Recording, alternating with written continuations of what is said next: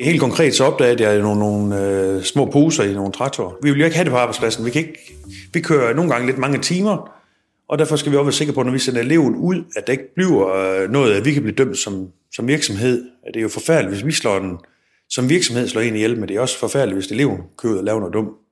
Fordi det er jo ligesom, om du drikker, men øh, det er jo meget værd med misbrug, og der er nok mere af det, end vi sådan går selv og tror på. Det kom bag på mig i hvert fald, hvor omfattende det er, og, og man skal tage det virkelig seriøst. Det skal man. Velkommen til Lærermesters værktøjskasse. En podcast med gode råd og værktøjer til dig, der uddanner elever og lærlinge inden for gardneri, land og skovbrug. Podcasten er iværksat af Jordbrugets Uddannelser, repræsenteret af GLSA, 3F og Landbrug og Fødevare, og din vært er Karin Eggersberg. Misbrug er mere udbredt blandt de unge, end man lige går og tror, siger Ankerkirk Vestergaard i indledningen, og det betyder for dig, kære lytter, hvis du uddanner lærlinge, at du meget vel selv kan havne i Ankers situation, at din lærling har et misbrugsproblem. Men lyt med i dag, så vil du være rigtig godt forberedt, hvis det sker. Anker fik misbrugsproblemerne helt ind på livet som ansat på en maskinstation med ansvar for de unge lærlinge. Vi skal høre mere om, hvad der skete og hvordan Anker taklede det, og så skal vi selvfølgelig også høre fra de unge selv og hvad de tænker om misbrug på arbejdspladsen. Og så har jeg fået besøg af misbrugskonsulent Kenneth Frej Råberg. Velkommen til. Tak. Kenneth, du har lovet at lytte med her og kommentere på Ankers fortælling, men du kan lige sige to ord om dig selv. Jamen, jeg hedder som sagt Kenneth Freja Rørberg, og jeg har været ansat på Roskilde Tekniske Skole i 15 år. Og jeg hjælper de unge mennesker med de personlige problemer, som de har, angstproblematikker og alt muligt andet, og misbrugsproblematikker, som rigtig mange af dem også kommer med. Hvor udbredt er det egentlig blandt de unge, det her? Jamen, øh, jeg synes, det er skræmmende udbredt, øh, og det er egentlig ikke miljøbestemt på den måde. Det er rig som fattig, høj som lav, øh, men det er rigtig, rigtig mere udbredt, end jeg sådan umiddelbart havde forestillet mig, da jeg startede for 15 år siden. Lad os høre, hvordan det gik ude hos Anker.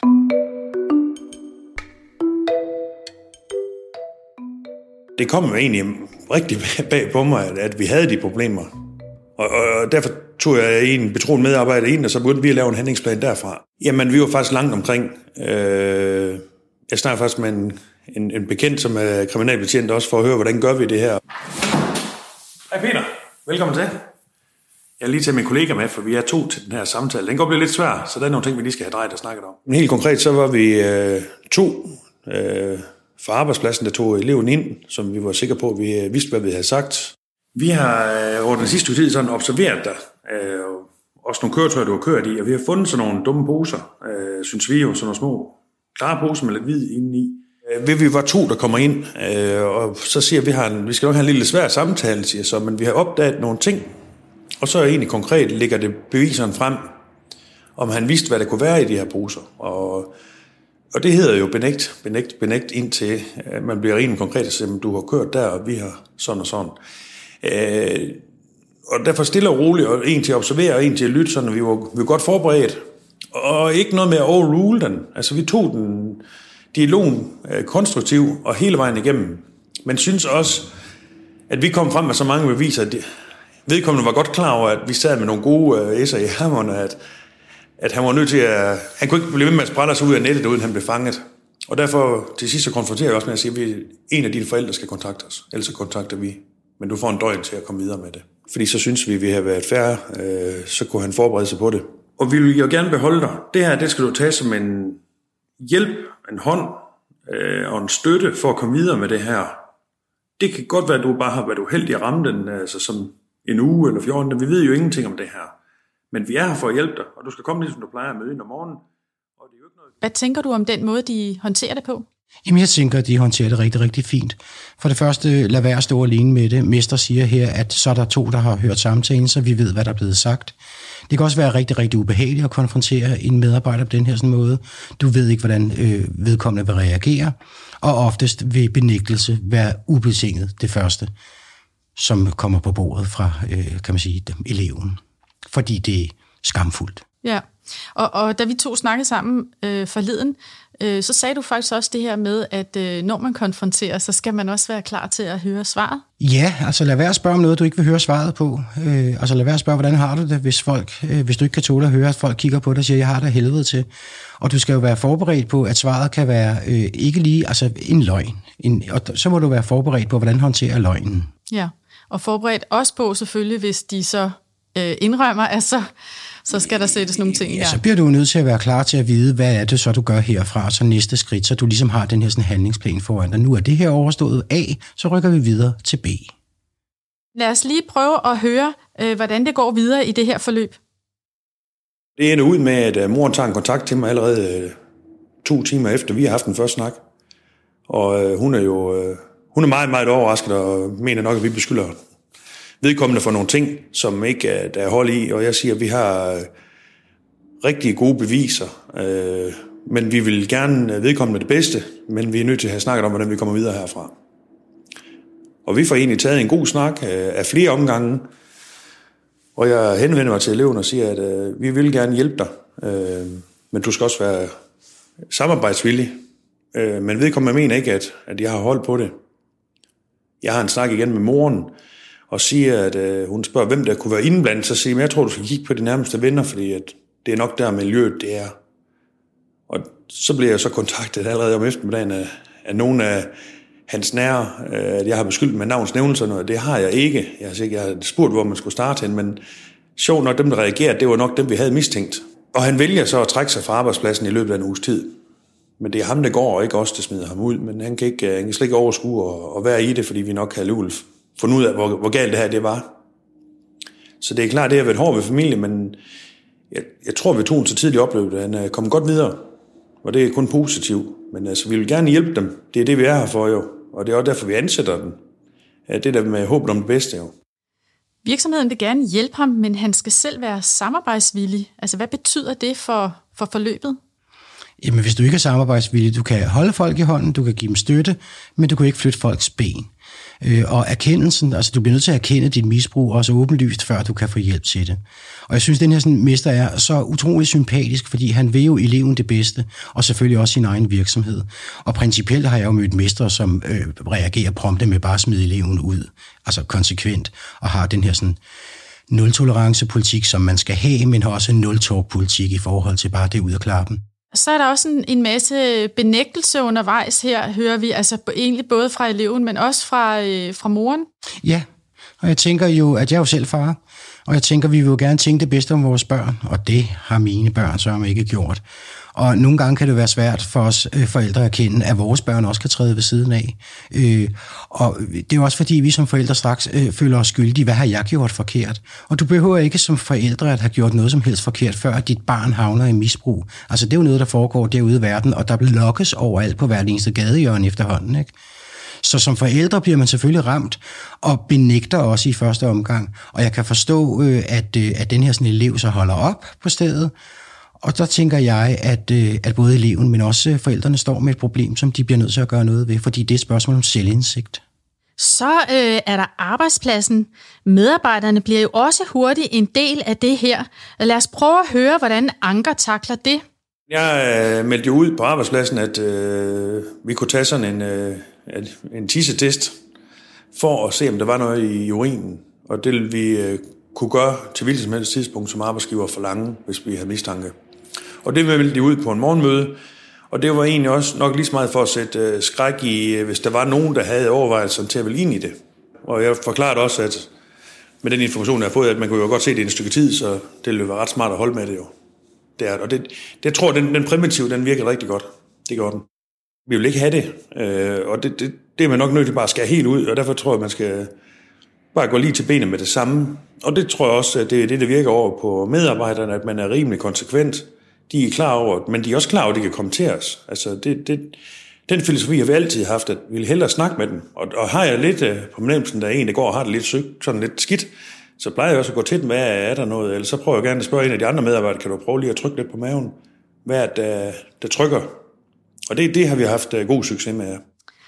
Altså han tager det op på et møde, så de lige kan få snakket om det. Så konfronterer han også øh, med det her med en, øh, en urinprøve. Jamen det tænker jeg er rigtig, rigtig fint. Og man kan sige, det kan være, der, der vil jo være nogle medarbejdere, som aldrig nogensinde har været i nærheden, mange medarbejdere forhåbentlig, der aldrig har været i nærheden af stofmisbrug, og som tænker sådan, hey, undskyld, det er jo, det er jo altså har du ikke tillid til mig, og så videre. Men det er jo ikke det, det handler om her.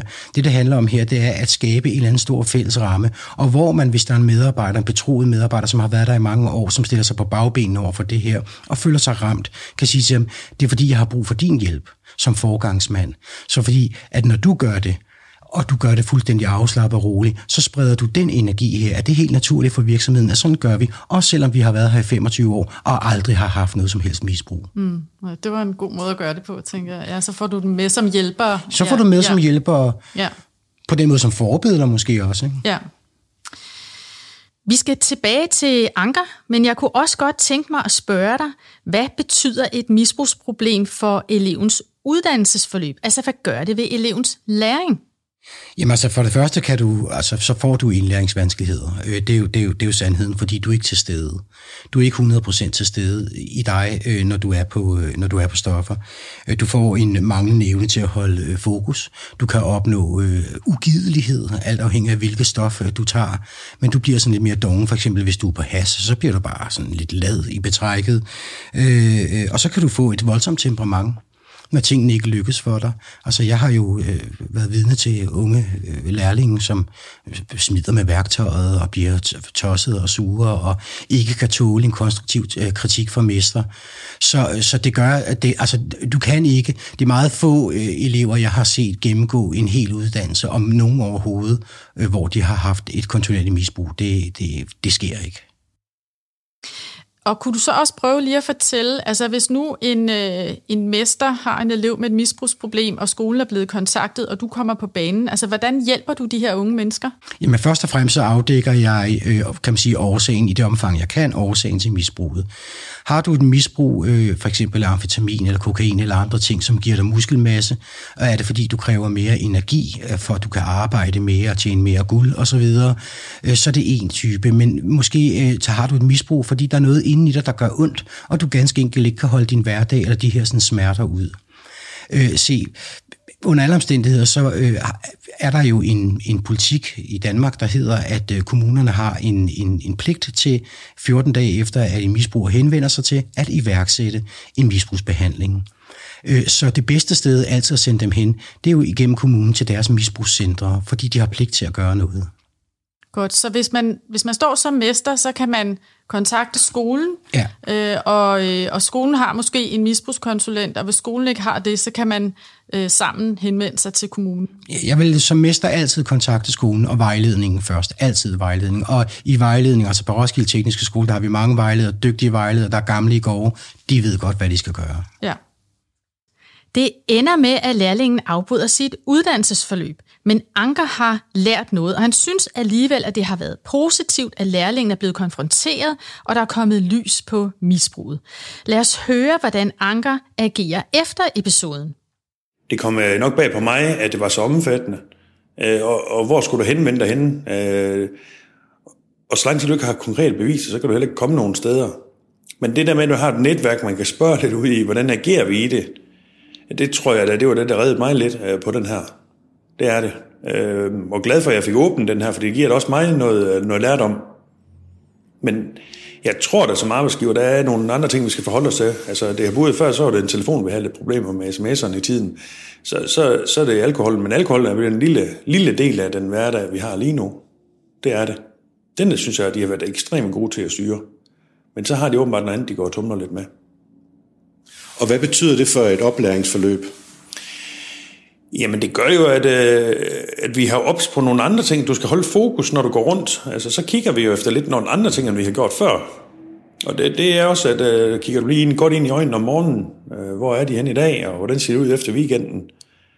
Øh, får de sovet om natten? Altså, det er sådan nogle mærkelige ting. At det er lidt ligesom at have børn derhjemme, jo, når du har dem som elever også. Øh, men, men jeg synes jo, at lige måde, hvor godt du prøver på at være klædt på, så kan du blive øh, overhalet og det, det tror jeg også, at man, man vil prøve nogle gange, men jeg tror også, at vi kommer til at kan tage den lidt mere i opløbet. Jo. Anker han fortæller, at han holder øje med lærlingene på en anden måde efter det her forløb.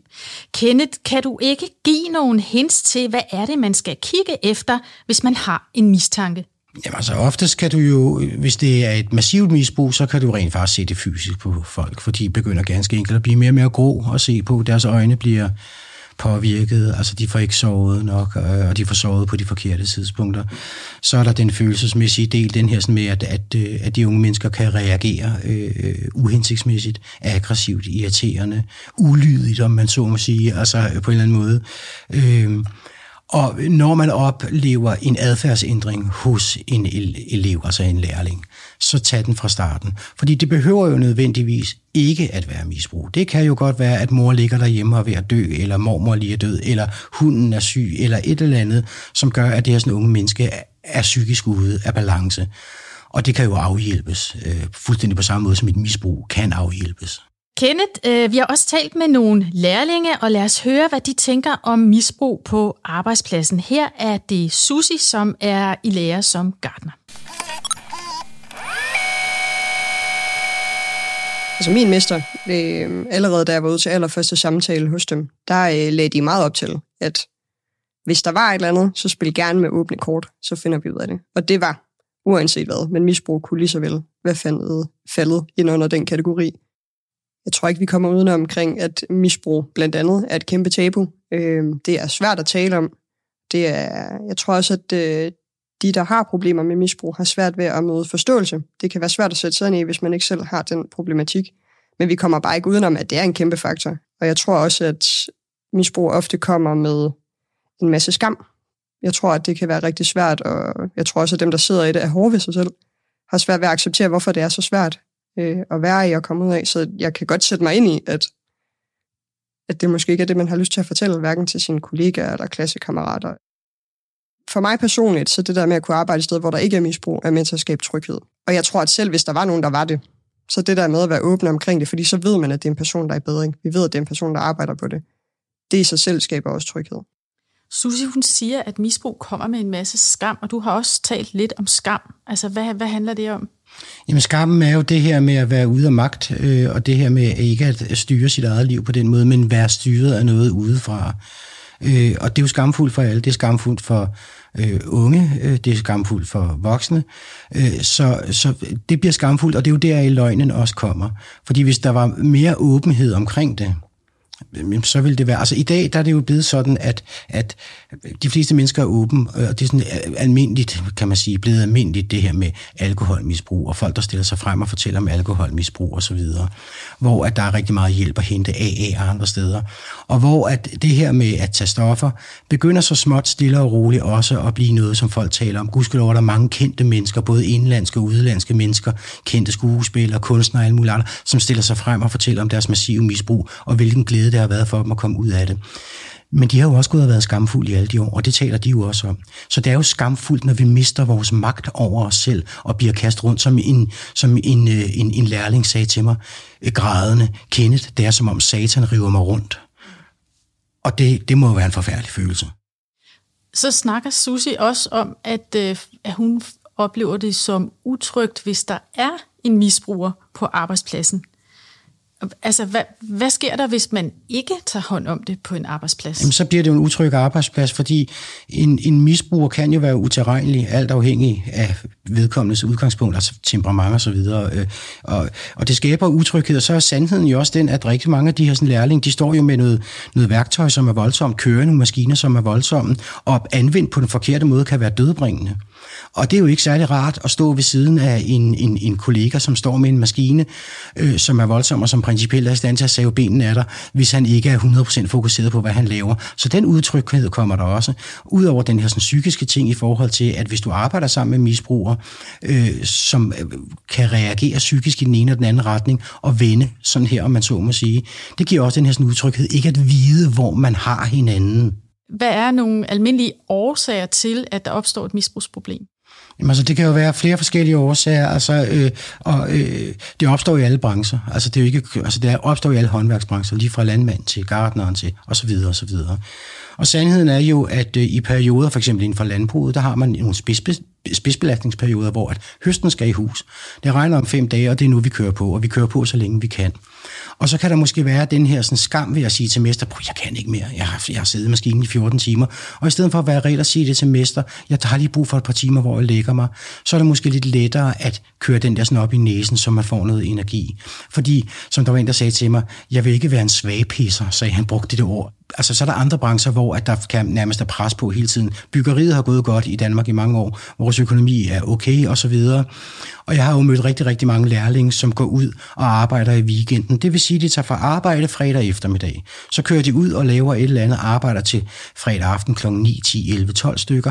Kører på mandag, kører på, eller kører på øh, lørdag og kører på søndag, måske 14-16 timer, og møder hos mester mandag fuldstændig smadret. Og det er jo fordi, at guldet lokker. Her kan jeg lige gå ud og lave 5 kilo på en, på en weekend, fuldstændig knald på, uden at tage hensyn til helbredet, og uden at tage hensyn til, at jeg har faktisk en mester og en virksomhed, og mig selv at tage hensyn til mandag morgen kl. 7, hvor jeg skal møde på arbejdet. Så der er det der med også med guldet en gang imellem, hvis man kommer de rigtige ting i kroppen, så får man umiddelbart her og nu rigtig, rigtig meget energi. Og jeg har set nogle forfærdelige tilfælde. Jeg har set folk, der har havnet i psykiatrien, som er gået så langt ned med fladet, så den har simpelthen slået klik på dem på et tidspunkt.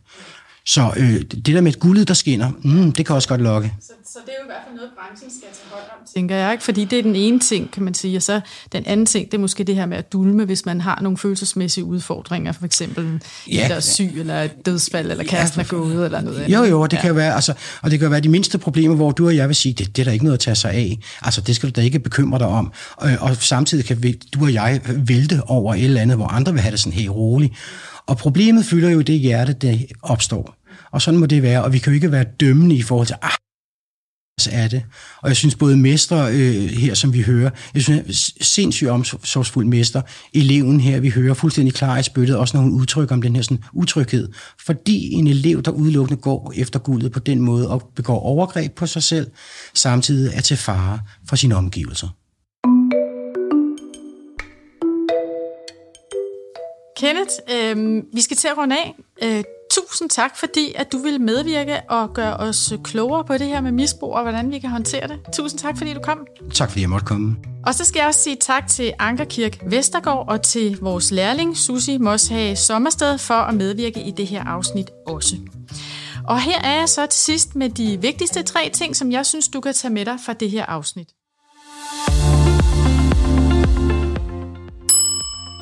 Det første, det er det her med at være opmærksom på både de unge, men også virksomheden.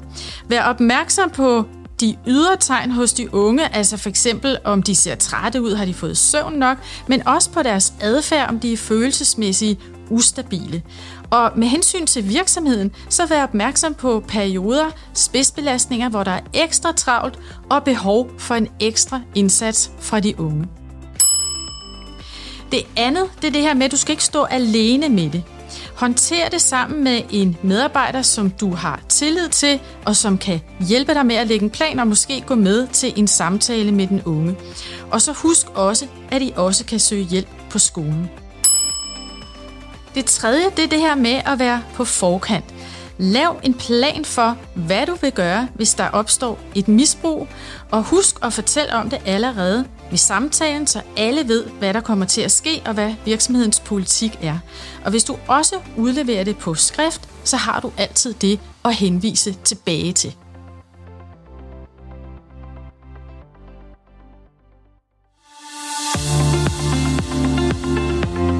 Du har lyttet til Lærermesters værktøjskasse. En podcast med gode råd og værktøjer til dig, der uddanner elever og lærlinge inden for gardneri, land og skovbrug.